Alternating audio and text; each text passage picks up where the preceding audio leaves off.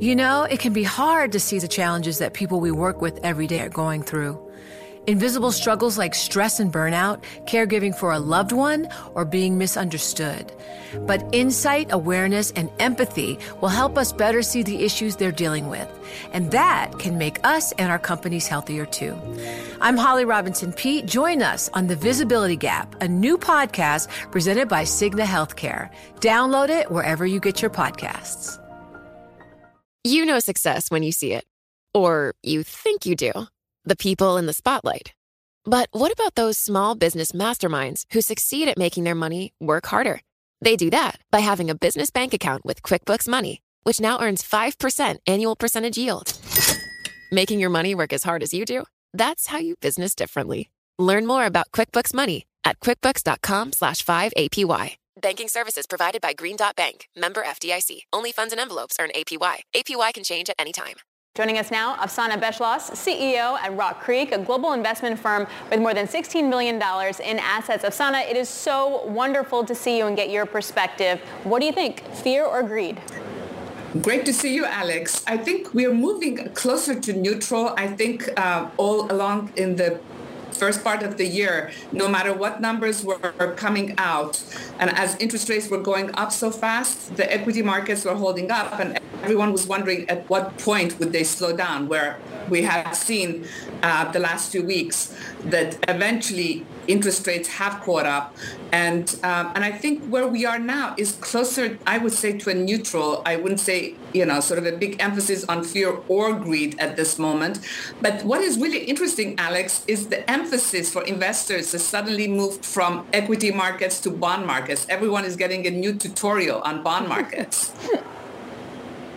Um, how many more lessons, um, Afsaneh, do you think they still have to learn? Um, it's Guy, by the way. Nice to see you too. Um, do you think I, what else? What else do we need to learn in this in this narrative? How high do you think yields can go? What do you think is driving this yield move?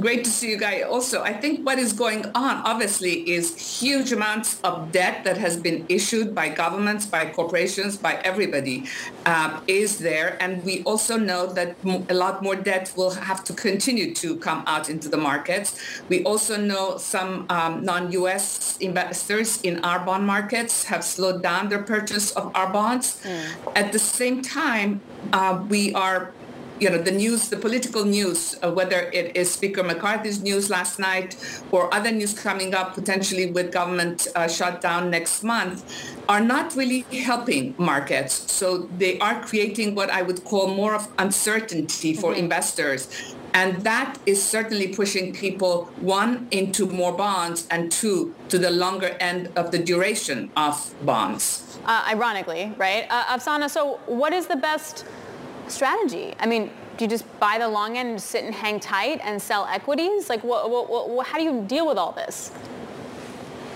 I think lesson one for investors always has been to be diversified because again, there are so many things that could happen between now and then.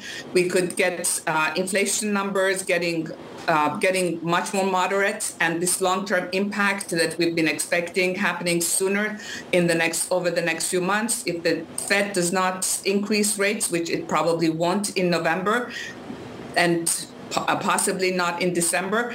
A lot of what we um, fed into the market was the change in the expectation that Fed would only have maybe one or two or three um, uh, redu- uh, reductions in rates next year versus yep. four or five, which had been the original expectation. Those expectations can change very fast, and then you know you want to be diversified. Asana, a lot of people have diversified into real assets. They've diversified into utilities and people have looked at the climate change story and tried to figure out whether or not they're going to get a real yield, a decent yield, sorry, uh, off that story. How do you invest in things like utilities and climate transformation technology at a time when you're being offered 5% in a money market account, triple C's are offering you circa 14%. You're getting some really good yields, you could argue, in, in, in some places like that. Why would I want to put money into climate change? Uh, so uh, the reason you want to put money into climate change is really the what we're seeing every day in our day lives, right? Whether it's a flood or a fire or all the things that are going on, are pushing people to look at alternatives for their energy sources. Obviously, slower than what we expected. However, the big push of the infrastructure um, uh, money that is coming in from the government as well as the IRA mm-hmm. is actually starting to be felt and probably much more money will be pushed into the markets next year. So the momentum will be there. You also are seeing people's habits changing, whether it is buying EV cars, whether it is for the big utilities, as you said, who are investing in um, new parts of their software, let's say, right. to be able to um, take on solar energy versus just coal and oil.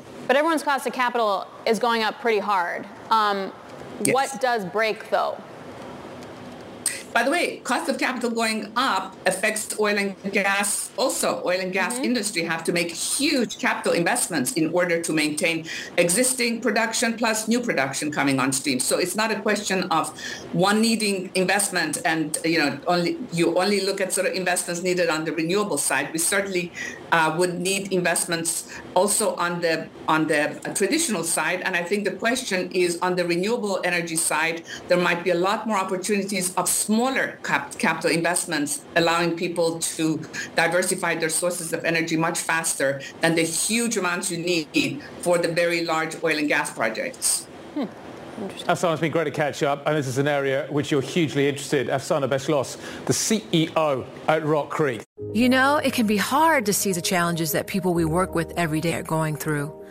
Invisible struggles like stress and burnout, caregiving for a loved one, or being misunderstood. But insight, awareness, and empathy will help us better see the issues they're dealing with. And that can make us and our companies healthier too. I'm Holly Robinson Peete. Join us on The Visibility Gap, a new podcast presented by Cigna Healthcare. Download it wherever you get your podcasts. The countdown has begun. From May 14th to 16th, a thousand global leaders will gather in Doha for the Qatar Economic Forum powered by Bloomberg. Join heads of state, influential ministers, and leading CEOs to make new connections, gain unique insights, and uncover valuable opportunities in one of the world's most rapidly rising regions. Request your invite for this exclusive event at QatarEconomicForum.com.